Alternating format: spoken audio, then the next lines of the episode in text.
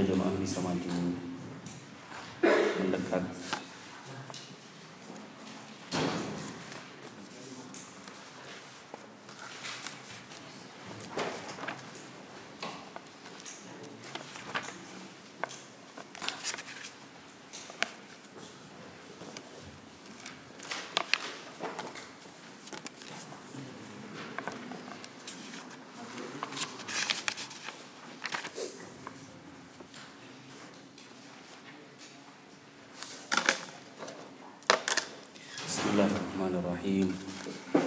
السلام عليكم ورحمة الله وبركاته. الحمد لله رب العالمين. والصلاة والسلام على أشرف الأنبياء والمرسلين نبينا محمد وعلى آله وأصحابه ومن تبع بهديه إلى يوم الدين.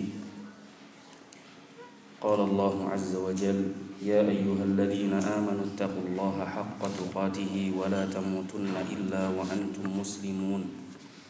فإن أصدق الحديث كتاب الله وخير الهدى هدى نبينا محمد صلى الله عليه وسلم وشر الأمور محدثاتها وكل محدثة بدعة كل بدعة ضلالة وكل ضلالة في النار أما بعد. Jamaah Masjid Abu Bakar yang dirahmati oleh Allah Subhanahu wa taala, para thalabul ilm. Alhamdulillah tak lupa kita bersyukur kehadirat Allah Subhanahu wa taala yang masih memberikan kepada kita kenikmatan berupa kesempatan berupa waktu berupa apa pun yang menjadikan kita mampu untuk sama-sama berzikir kepada Allah Subhanahu wa taala, mengingat Allah Subhanahu wa taala. Berkumpul di rumah Allah Subhanahu wa taala yang semoga dengan berkumpulnya kita di majelis ini mendapatkan karunia dan rahmat dari Allah Subhanahu wa taala. Didoakan oleh para malaikat diampuni dosa-dosa kita. Para jemaah yang dirahmati oleh Allah Subhanahu wa taala, pada kesempatan kali ini kita akan melanjutkan pelajaran akhlak dalam kitab Ad-Durus Al-Muhimmah li'ammatil ummah. Kajian rutin kita setiap minggu. Yang ana bahas adalah bagian akhlak. Yang pada pertemuan yang sebelumnya kita telah mengkaji masalah jujur atau as-sidq. Nah kemudian pada kesempatan kali ini insya Allah kita akan mempelajari sama-sama mengulang pelajaran kita dan sama-sama mengkaji tentang amanah. Tentang apa? Amanah.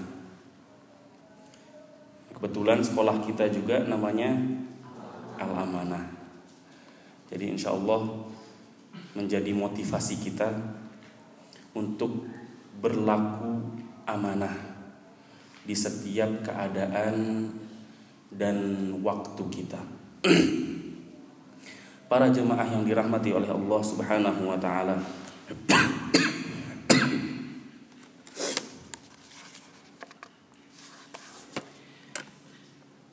Amanah adalah sya'nuha fid dinillahi ta'ala azimun kata Syekh Abdul Razzaq hafizahullah yang mana kita memakai bukunya sebagai rujukan kita dalam setiap kajian Sabtu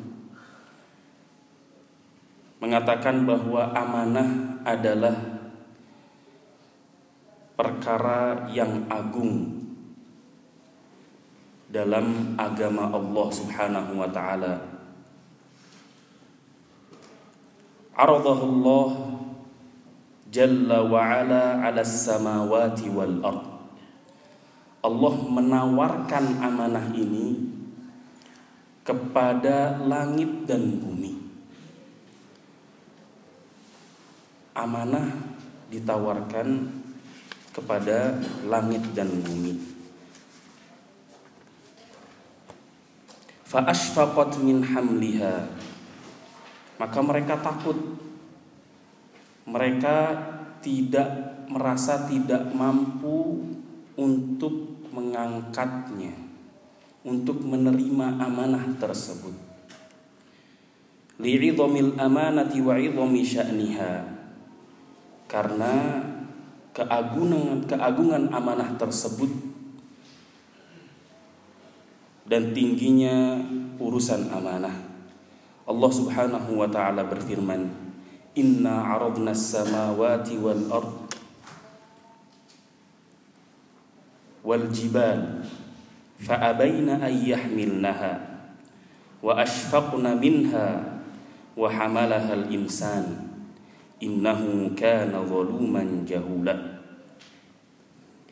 Sungguhnya kami menawarkan amanah ini kepada langit, bumi, juga pegunung-gunung. Mereka menolak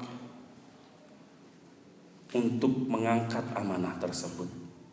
Dan mereka takut kepadanya. Wahamalahal insan.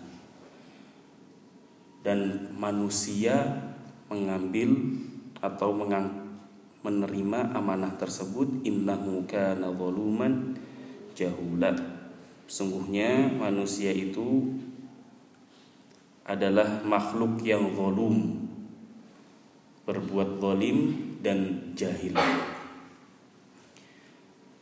Para jemaah yang dirahmati oleh Allah Subhanahu wa taala, Imam At-Tabari menyebutkan dari riwayat Abdullah bin Abbas radhiyallahu taala anhuma bahwasanya kata beliau kata Ibnu Abbas bahwasanya amanah dalam ayat tersebut adalah faraid apa? Al faraid kewajiban-kewajiban.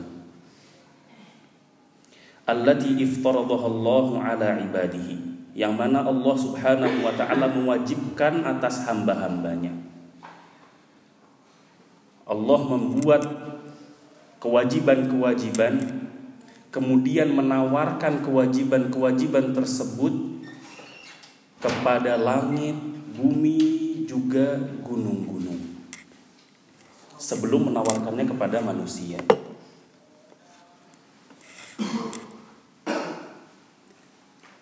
Faqala li Adam maka dikatakan kepada Adam Allah mengatakan kepada Adam Ya Adam inni qad aradtu al-amanata 'ala as-samawati wal ardi wal jibal falam tutiqha fahal anta akhidun aw akhiduha bima fiha Kemudian Allah mengatakan kepada Adam wahai Adam Aku telah menawarkan amanah ini, beban ini kepada langit, bumi, juga gunung-gunung, maka mereka tidak mampu.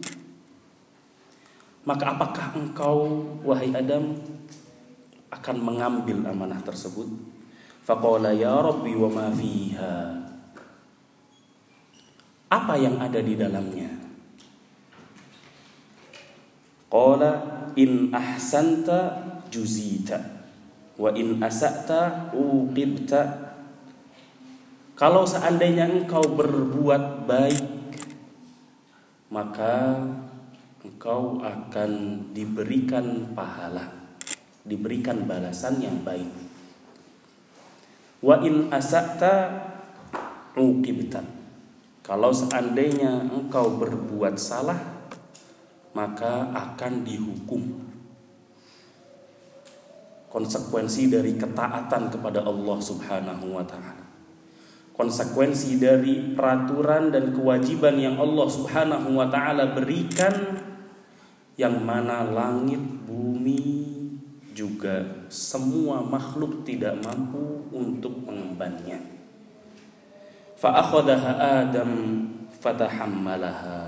Maka Nabi Adam mengambilnya dan beliau memikul beban tersebut.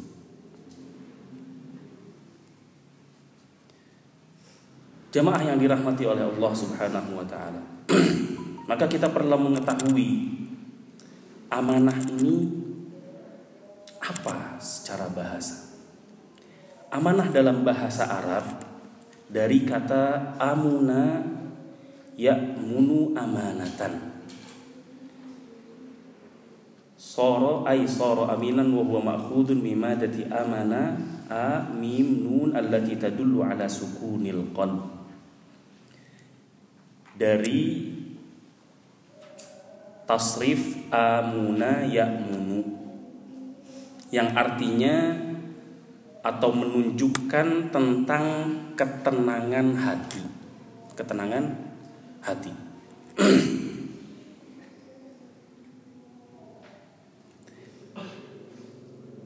Berkata Ibnu Mandur rahimahullah, al-amanu wal amanu bima'nan. Sungguhnya keamanan juga amanah itu satu makna. Keamanan dan amanah itu satu makna. Wal amanatu diddul khiyanah. Amanah itu adalah lawan kata dari khianat. Jadi kalau kita ingin mendefinisikan jadi amanah itu sama dengan ketentraman, keamanan, dan dia lawan kata dari khianah, menyepelekan atau berkhianat. Maka dalam Alkitab eh, Nadratun Naim dari kitab Mawsu'ah Nadratun Naim diterangkan bahwa amanah terkadang memiliki dua makna atau dua maksud. Yuj'alu taratan isman lil halati liki yakunu alaihi insan. Kadang-kadang dijadikan sebuah nama yang menjadi keadaan seorang manusia. Maksudnya menjadi sifatnya manusia. Manusia ini amanah atau tidak? Dia punya sifat amanah atau tidak? Wa yuj'alu taratan isman lima yu'manu alaihi insan. Dan kadang-kadang disebutkan untuk sesuatu yang dititipkan kepada manusia. Jadi bisa jadi sifatnya manusia, bisa jadi barangnya atau apa saja yang dititipkan kepada manusia. Sehingga ayat yang kita bacakan tadi yang pertama ini termasuk dari apa yang dititipkan kepada manusia. Inna aradnal amanah. Sungguhnya kami menawarkan suatu amanah yaitu adalah kewajiban. Ada yang mengatakan tauhid, ada yang mengatakan dia adalah seluruh amanah yang diserahkan kepada manusia.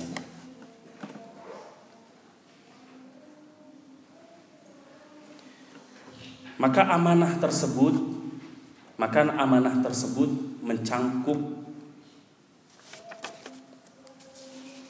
dalam sebuah istilahnya, dalam istilahnya al-amanah seperti yang kita sebutkan tadi kullu maftaradallahu 'alal ibad fahuwa amanah. Apa yang Allah Subhanahu wa taala wajibkan atas hamba-hambanya, dia adalah amanah. Apa yang Allah Subhanahu wa taala wajibkan atas hamba-hambanya adalah amanah. Ini dikatakan oleh An-Naisaburi dalam tafsirnya yang dinukil oleh At-Tabari.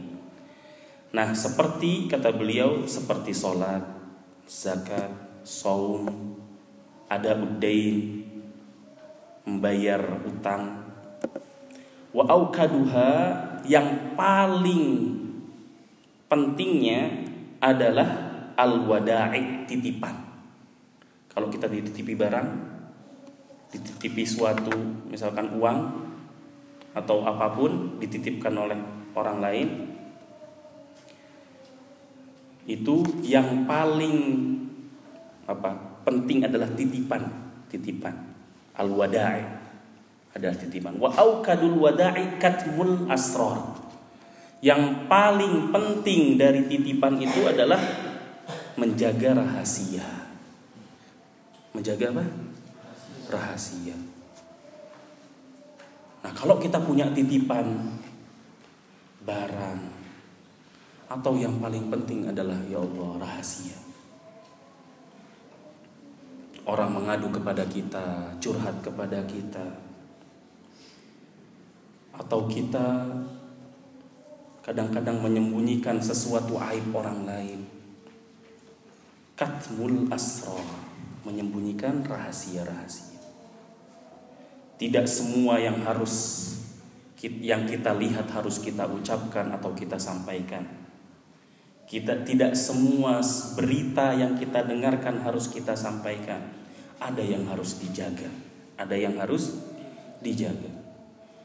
Makanya dalam hadis bahwasanya orang yang paling dilaknat adalah orang yang ketika malamnya bersama istrinya kemudian setelah pagi dia menceritakan apa yang dia lakukan dengan istri. Termasuk hal yang mengumbar rahasia atau bahkan kita mungkin sebagai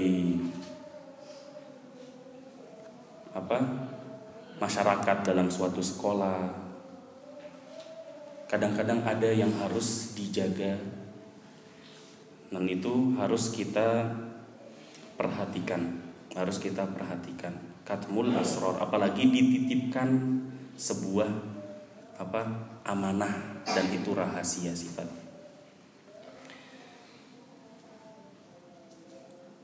Nah, secara istilah seperti tadi, seperti dalam sisi bahasa juga dia ada dua. Yang pertama tadi apa saja yang dititipkan oleh eh, atau dititipkan kepada atau diwajibkan oleh Allah kepada manusia dan itu titipannya banyak sebenarnya. Seperti apa? tadi amalan-amalan ketaatan, kemudian badan anggota tubuh kita. Termasuk titipan Allah Subhanahu wa taala. Allah Subhanahu wa taala berfirman, "Inna sam'a wal basara wal fuada kullu ulaika kana anhu mas'ula."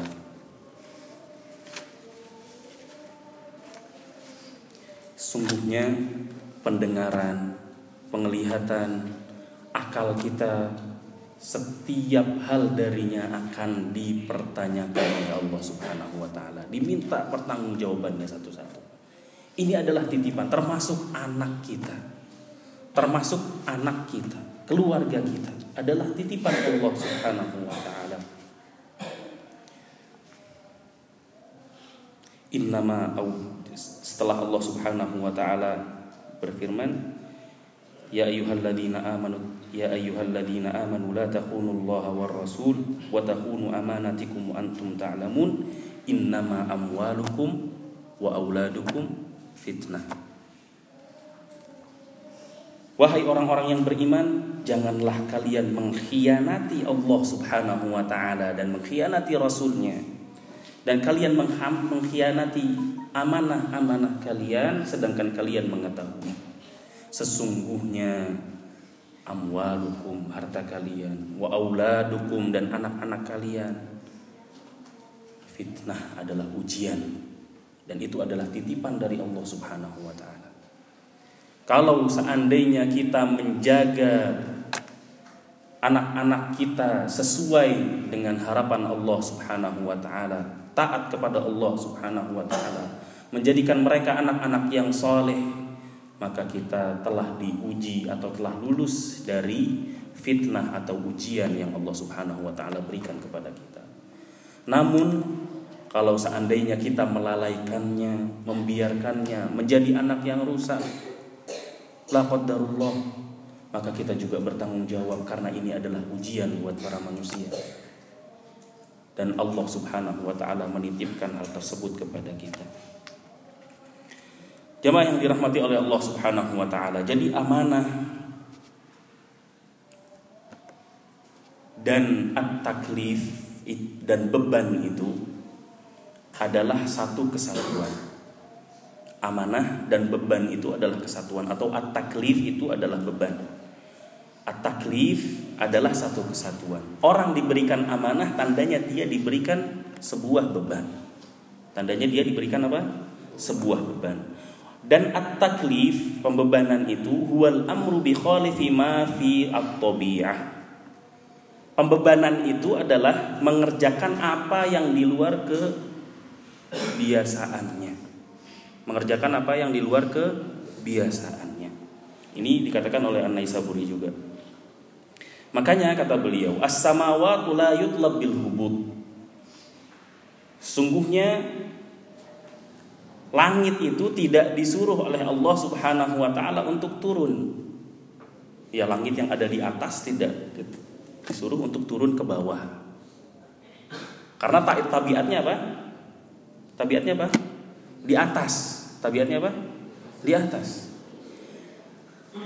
Dan juga al-ard, bumi itu ditetapkan oleh Allah dan dia tidak ke mana-mana.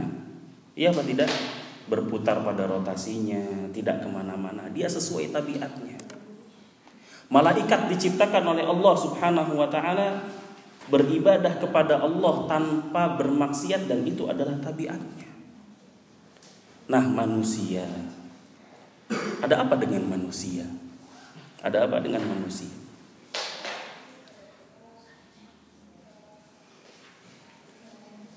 Nah, manusia ini diberikan Allah Subhanahu wa taala beban yang mana sebetulnya yang mana sebetulnya sejatinya manusia ini sudah diciptakan dan diberikan tabiat yaitu dia harus beribadah kepada Allah Subhanahu wa taala.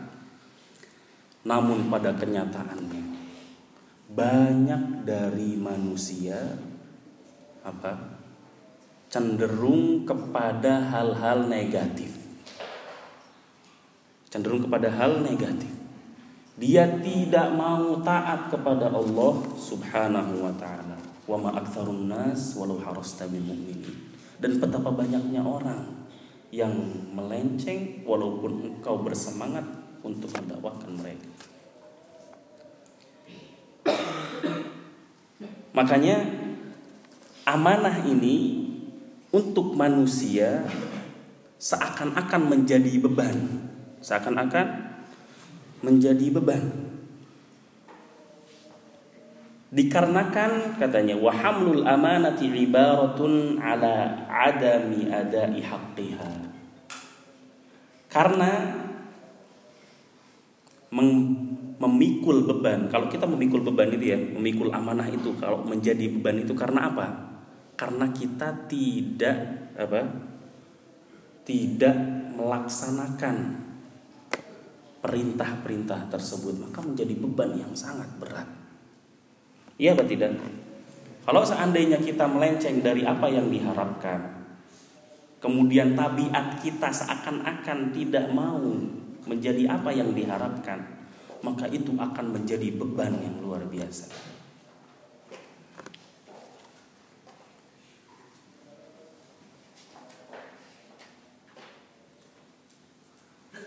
Makanya Allah Subhanahu wa taala menyebutkan sifat manusia yang kebanyakan walaupun ada di antara manusia ini adalah orang-orang yang apa? Ada orang yang penuh amanah, penuh tanggung jawab. Maka dikatakan di akhir-akhir innahu kana apa? Zaluman jahula. Bisa diterapkan ya, bisa diglobalisasikan untuk orang-orang yang memang manusia ini punya sifat seperti itu kebanyakannya memang seperti itu melenceng dari tabiatnya.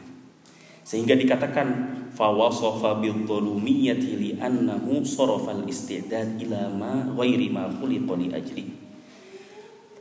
dikatakan dia zalim karena dia menyelewengkan karena dia keluar dari jalur yang seharusnya dia diciptakan darinya. Dia harusnya ibadah kepada Allah. Dia harusnya taat kepada Allah Subhanahu wa taala. Namun karena dia melenceng dan ia ingin kepada hal-hal yang buruk kepada kemaksiatan kepada Allah Subhanahu wa taala maka disebut dolum. Disebut dolim orang yang tidak menempatkan sesuatu pada tempatnya. Wabil jahuliyah li annahu jahlun akibatu ifsadil isti'dad dikatakan dia jahil karena dia ini bodoh tidak mengerti dengan apa yang sebenarnya sudah dipersiapkan buat dia. Apa menjadi tujuan manusia untuk diciptakan? Kalau diciptakannya untuk ibadah dan dia tidak tahu, dia mengharapkan hal-hal yang lainnya sehingga dia dikatakan bodoh. Adapun orang yang berilmu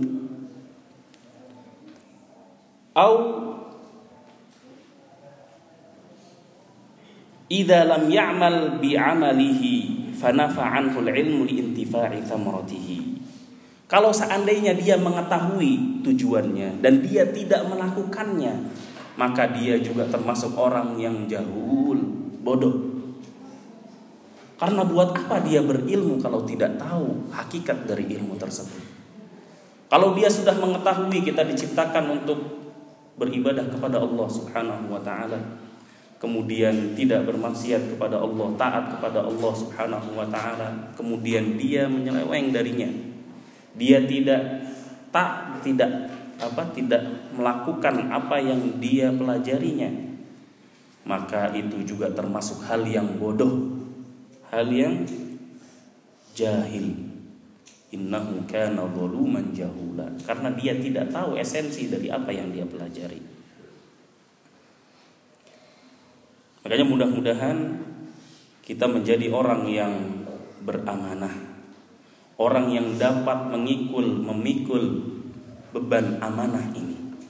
Amanah yang sejatinya adalah kewajiban dan ketaatan kepada Allah Subhanahu wa taala. Ada yang mengatakan dia adalah tauhid kepada Allah Subhanahu wa taala, beribadah kepada Allah Subhanahu wa taala.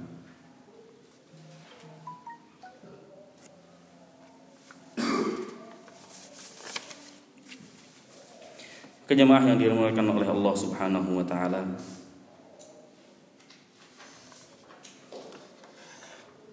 Di antara hadis-hadis yang menjelaskan kepada kita tentang amanah adalah bahwasanya amanah merupakan kesempurnaan dari iman, kesempurnaan dari iman. Dan dia adalah kebaikan Islam jadi Islam yang baik. Jadi kalau kita ingin melaksanakan Islam yang baik husnul Islam. Dan dia kita ingin iman kita sempurna maka kita apa menjalankan amanah dan dua sifat yang kemarin e, dua sifat yang kita telah sebutkan. Yang kemarin adalah jujur yang sekarang adalah amanah termasuk dari kesempurnaannya iman seseorang.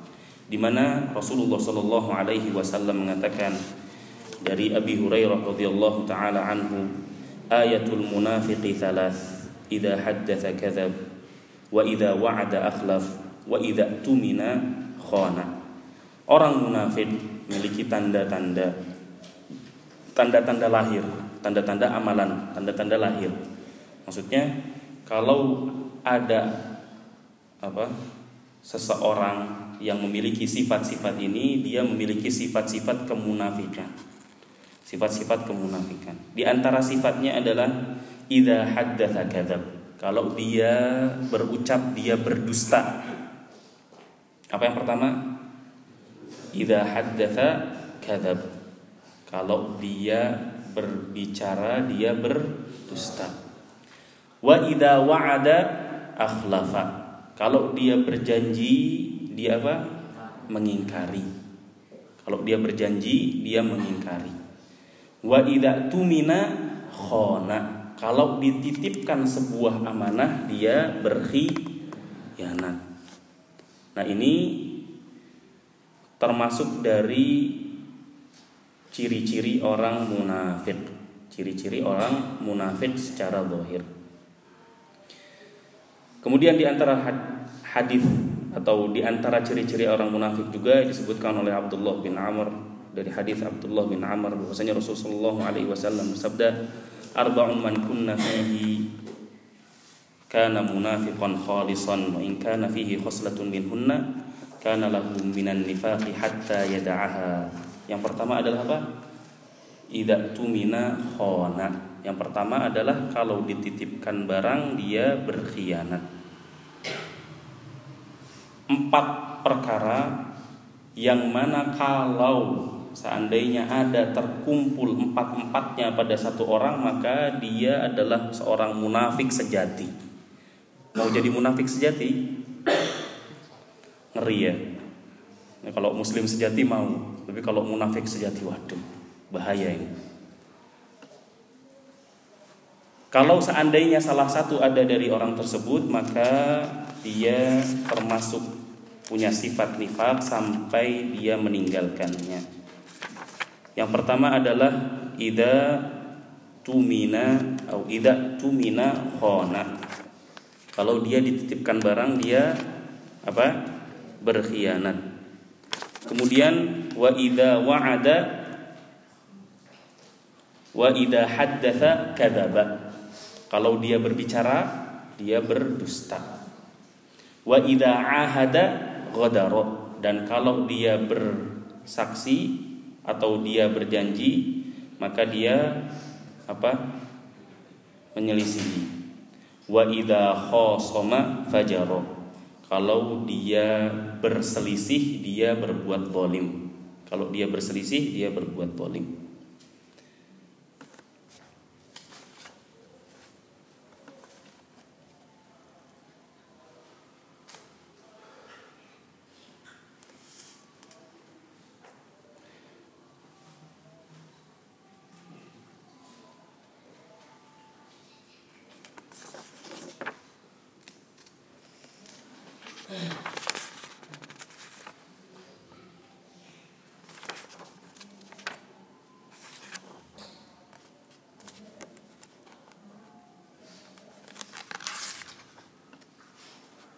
Nah, kemudian di antara hadis Nabi Shallallahu alaihi wasallam tentang amanah juga adalah hadis Jabir bin Abdullah radhiyallahu taala anhu bahwasanya Rasulullah Shallallahu alaihi wasallam berkhutbah di khutbatil di hajjatil wada' bahwasanya Rasul Shallallahu alaihi wasallam berkhutbah di haji wada' haji terakhir Rasulullah Shallallahu alaihi wasallam. Fakana mimma qala ittaqullaha fin nisa'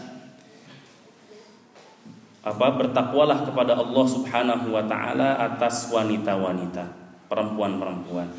Fa innakum akhadtumuhunna bi amanatillah. Sungguhnya kalian mengambil perempuan-perempuan ini dengan amanah titipan Allah Subhanahu wa taala. Wastahlaltum furujahunna bi kalimatillah. Dan sungguhnya dan engkau menghalal atau mengambil halal kemaluan-kemaluan mereka dengan kalimat Allah Subhanahu wa taala. Istri-istri kita adalah amanah Allah Subhanahu wa taala. Tidak sepantasnya kita berbuat bolim kepada istri-istri kita. Kalau makanan tidak enak, marah. Kalau pulang cemberut, marah seakan-akan kita ini yang memiliki. Ya. kalau salah langsung pukul misalkan. Atau lempar-lempar piring. Tapi mainan ya. Main ya apa berantem.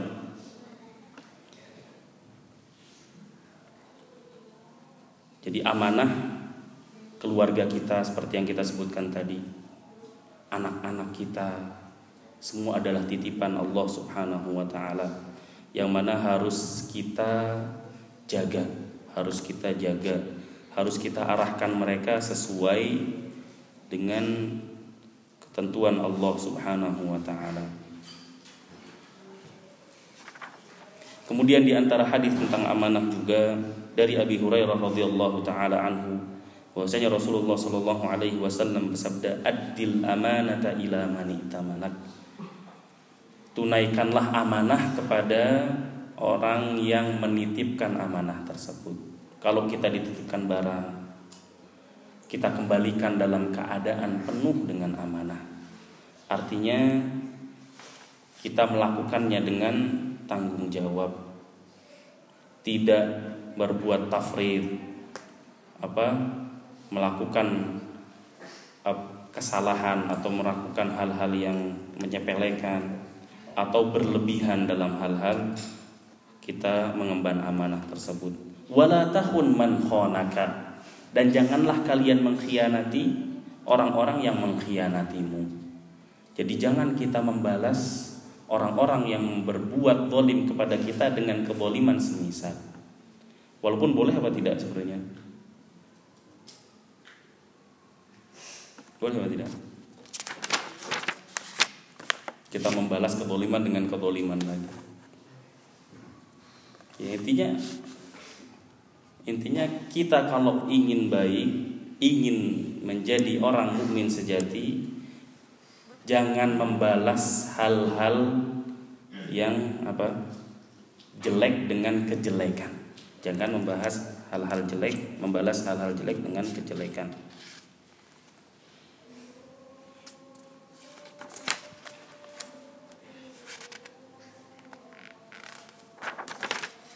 Mungkin itu saja hadis-hadis yang sebenarnya banyak sekali hadis-hadisnya, namun kalau kita bahas di sini mungkin tidak mencukupkan waktunya. Namun kita bahas yang kira-kira paling banyak didengar dan yang paling e, penting, kira-kira paling penting.